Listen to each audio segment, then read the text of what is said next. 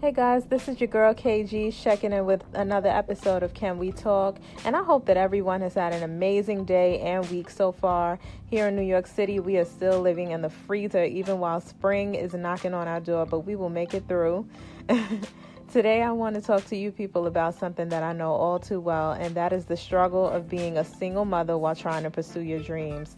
Schedules get crazy, and there are no days off when parenting.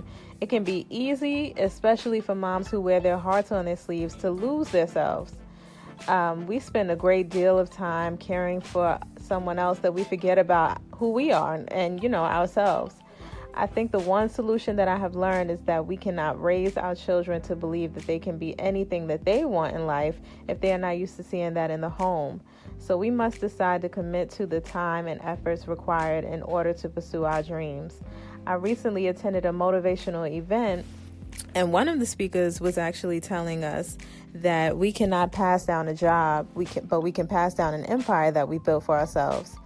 Parents, we owe it to our future dreamers to show them that they can become a reality with hard work and dedication. Peace out to all.